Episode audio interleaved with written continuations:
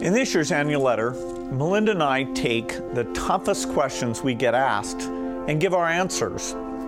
One that's come up for a long time is as we make the world healthier, is the population going to get so big that feeding everybody and maintaining the environment is going to be impossible? Here we can see a chart that looks at the total world population over the last several hundred years. And at first glance, this is a bit scary. We go from less than a billion in 1800, and then three, four, five, six, and 7.4 billion where we are today is happening even faster.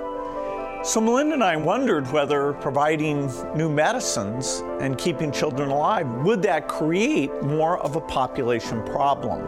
What we found out is that as health improves, families choose to have less children.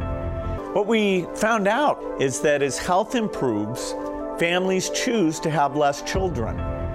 And this effect is very, very dramatic. We find that in every country of the world, this is repeated. The population growth goes down as we improve health.